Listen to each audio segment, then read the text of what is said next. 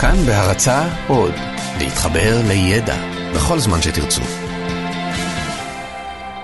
45 דקות עם רז חסון.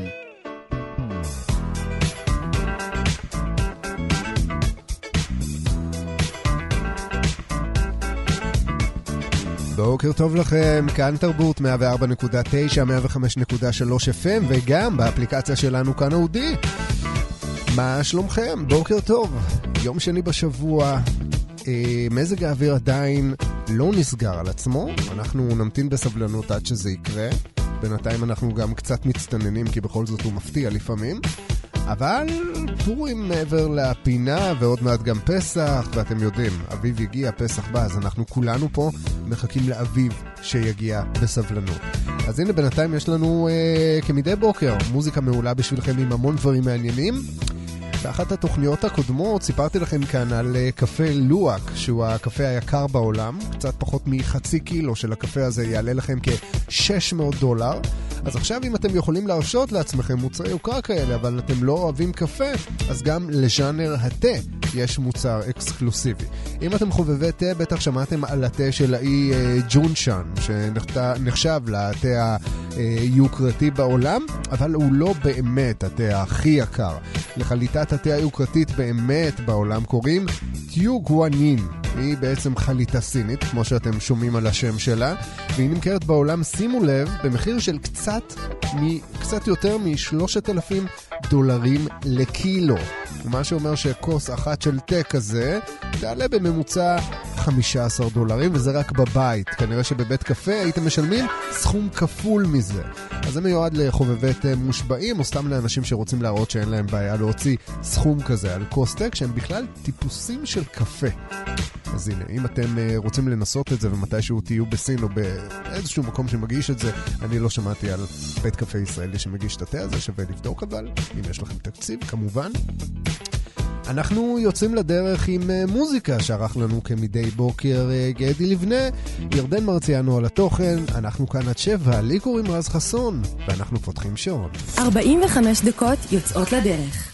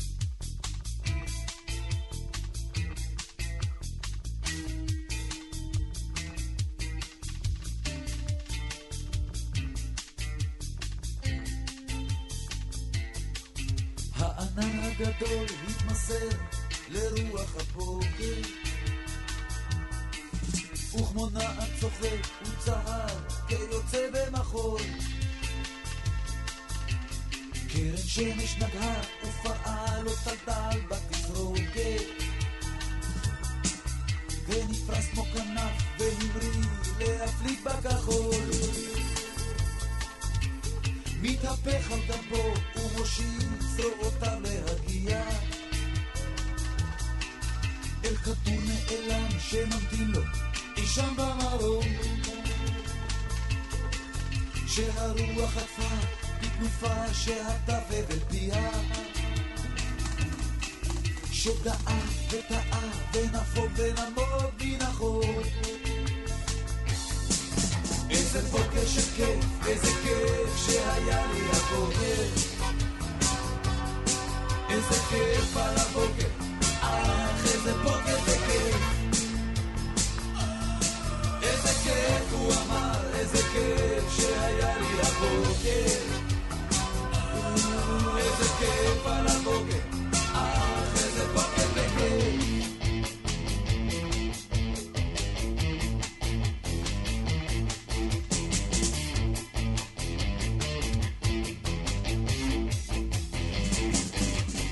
הענן מעינייך טועה אל השמש ברק. ונמור, והכל שוב נשתה וכחול. בליבי שניטר ושקע ונמלא געגוע. ואני שוב כנער צוהר, יוצא במחול. איזה ערב של כיף, איזה כיף שהיה לי הערב. איזה כיף על הערב.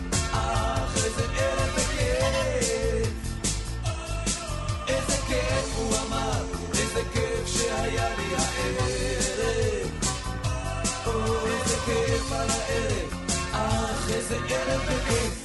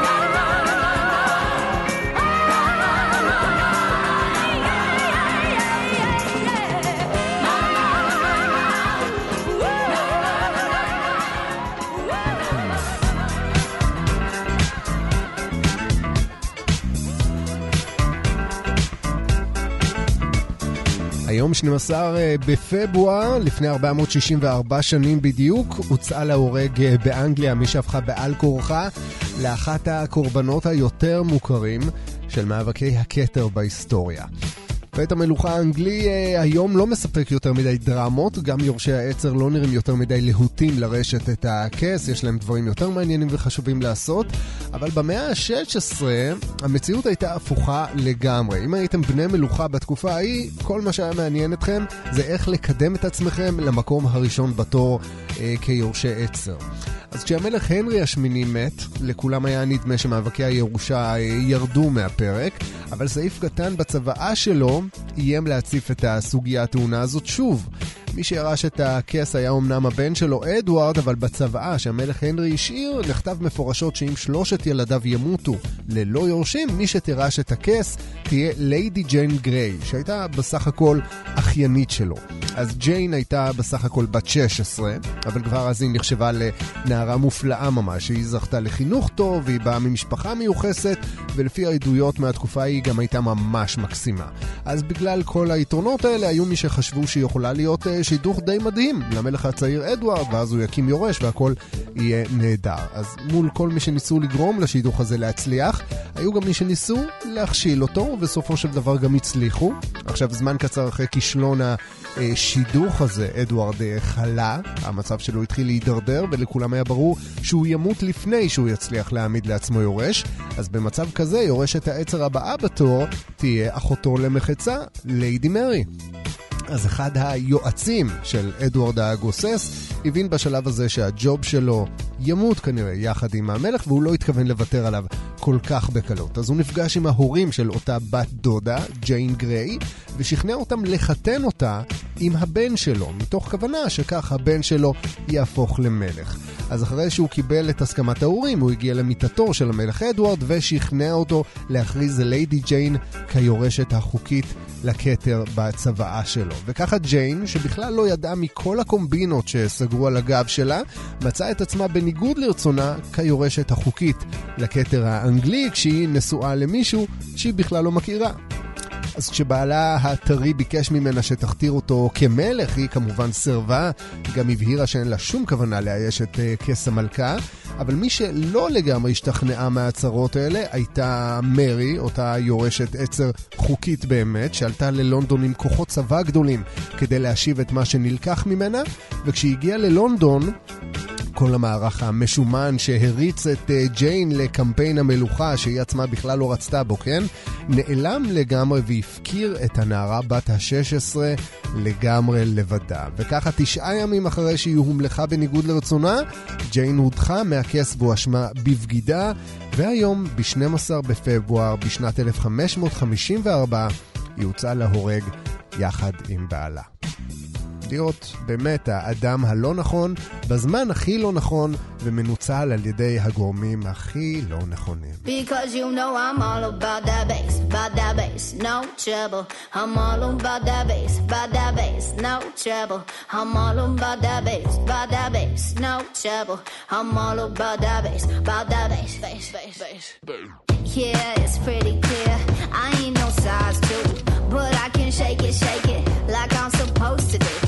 I got that boom boom that all the boys chase.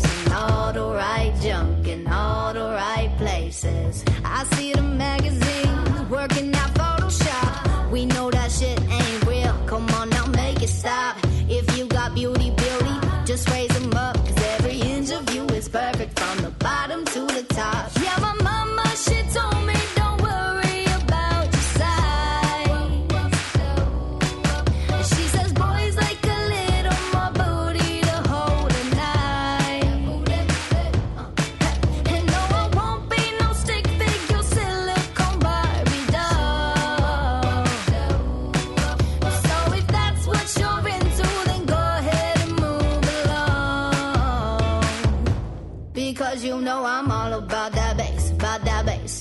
trouble. I'm all about that bass, about that bass, no trouble. I'm all about that bass, about that bass, no trouble. I'm all about that bass, about that bass. Hey,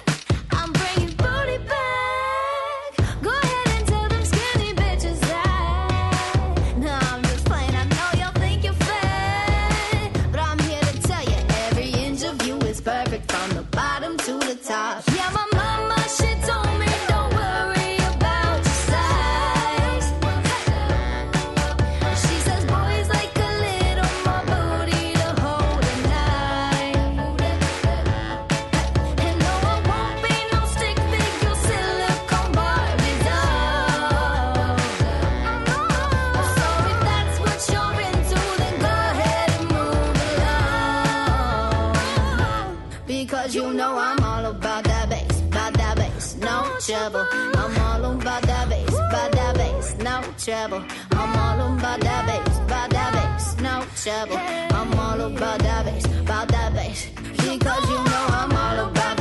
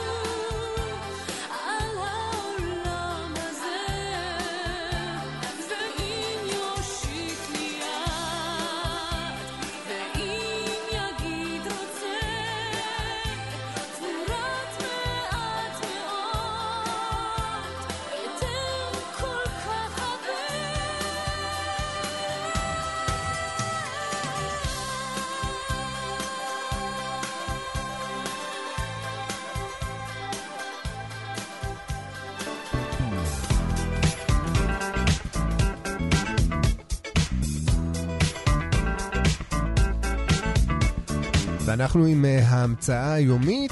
בכל פעם שאתם עומדים בתור בסופר ומתעצבנים שהקופאית אה, או הקופאי עובדים לאט, אז תמיד תזכרו שיצאתם בזול ושכל התהליך הזה יכול היה לקחת הרבה יותר זמן בלי הקיום של ג'וזף וודלנד, האיש שהמציא את הברקוד. אז הכל התחיל כשוודלנד ניסה לעזור למנהל רשת מרכולים מקומית שהוא הכיר, לארגן בצורה מהירה ויעילה מידע על המוצרים שנמכרים ברשת שלו. אז עם המחשבה הזו הוא ירד לחוף הים יום אחד, ושם הוא עשה את מה שכולנו עושים כשאנחנו יושבים על החוף, והוא התחיל לצייר, הוא העביר אצבעות בחול ויצר חמישה קווים באורכים שונים. ואז ככה נפל לו האסימון, למה לא לקחת את שפת המורס נניח, שהוא הכיר מתנועת הצופים, ולבסס אותה על מערכת של קווים, בעצם לקודד בצורה גרפית מידע. אז דגם הברקוד הראשון שהוא פיתח היה בכלל בצורת עיגול, שאנחנו לא מכירים היום, אז מתוך מחשבה שיהיה ניתן לסרוק את הקידוד מכל כיוון, ולא משנה איך הקופאי יחזיק את המוצר או את הסורק. וברמה הרעיונית זה היה נשמע באמת כמו להיט מהפכני, וככה בשנת 1948 וודלנד רשם את השיטה הזאת שלו כפטנט. אבל תכנונים לחוד ומציאות לחוד, למרות הרעיון הבאמת גאוני, וודלנד לא ממש הצליח להחדיר את השימוש אה, בשיטה הזאת בשוק, ולכן אה, בשלב מסוים הוא העדיף למכור את הזכויות על הפטנט שלו לחברה אחרת ששילמה עבורו רק 15 אלף דולרים. אז רק 23 שנים אחר כך, בשנת 71, לקחה חברת הטכנולוגיה IBM את הרעיון של וודלנד, שינתה אותו קצת והפיצה אותו במתכונת שמוכרת לנו היום. אז בשנת 1970 נסרק ונמכר באוהיו שבארצות הברית המוצר הראשון שכלל הדפס של אה, ברקוד על האריזה שלו, זו הייתה חפיסת אה, מסטיקים, אם תהיתם. מאז כמובן לכל מוצר שנמכר במדינות המפותחות יש ברקוד משלו, ומדי יום נסרקים בכל רחבי העולם יותר מחמישה מיליארד מוצרים בשיטה הזאת.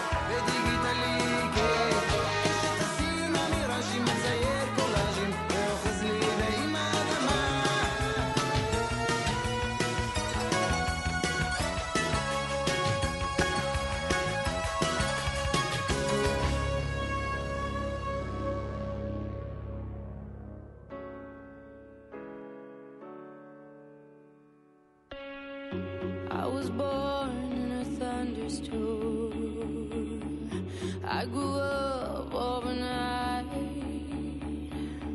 I played alone, I played on my own. I survived.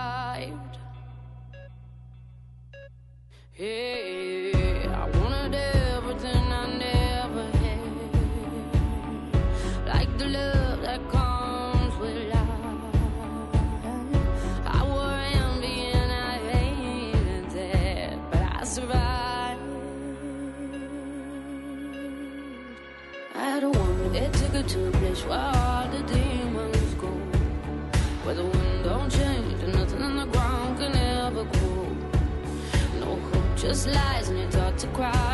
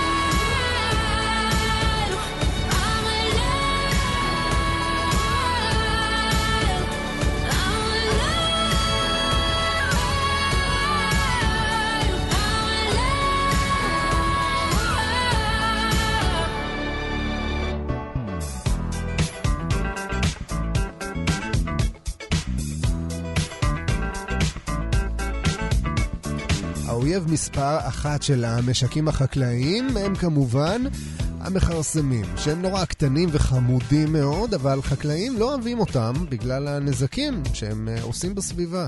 אז חלקם משתמשים בכל מיני אמצעים רעים כאלה, כמו רעלים שקוטלים את המכרסמים, אבל גם מזהמים את הקרקע ואת היבול. אז זאת באמת הייתה ונשארה אחת הבעיות העיקריות של חקלאים כבר שנים. אבל במחקר שנערך בנושא הזה נמצא שבאזורים שבהם היו ריכוזים של תנשמות, מספר המכרסמים מצטמצם דרמטית גם בלי רעלים בכלל. אז מתברר שהתנשמת היא המדביר הטבעי היעיל ביותר. התנשמת, שהיא סוג של דורס לילה, מעדיפה באופן מובהק מכרסמים קטנים שמצויים בדרך כלל בסביבת אה, שדות חקלאיים, והיא עושה עבודה יסודית מאוד, בעיקר בתקופת הכינון שלה, שבמהלכה זוג תנשמות צד יותר מאלפיים מכרסמים. התנשמת עכשיו היא פחות נדירה ממה שנדמה לנו, היא דווקא די אוהבת לקנן בסביבת בתי מגורים ובניינים, כך שאם יש לכם כן תנשמות ליד הבית, אתם לגמרי יכולים לוותר על מלכודת העכברים, אבל יחד עם זאת גם נדרשים כנראה להשגיח קצת יותר על הכלב שלכם אם הוא קטן במיוחד.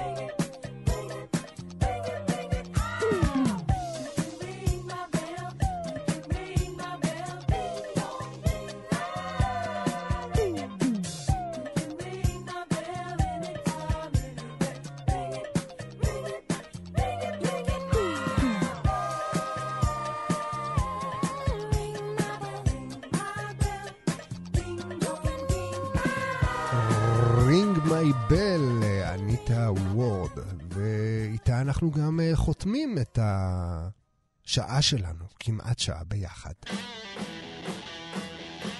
וזה למי קרביץ.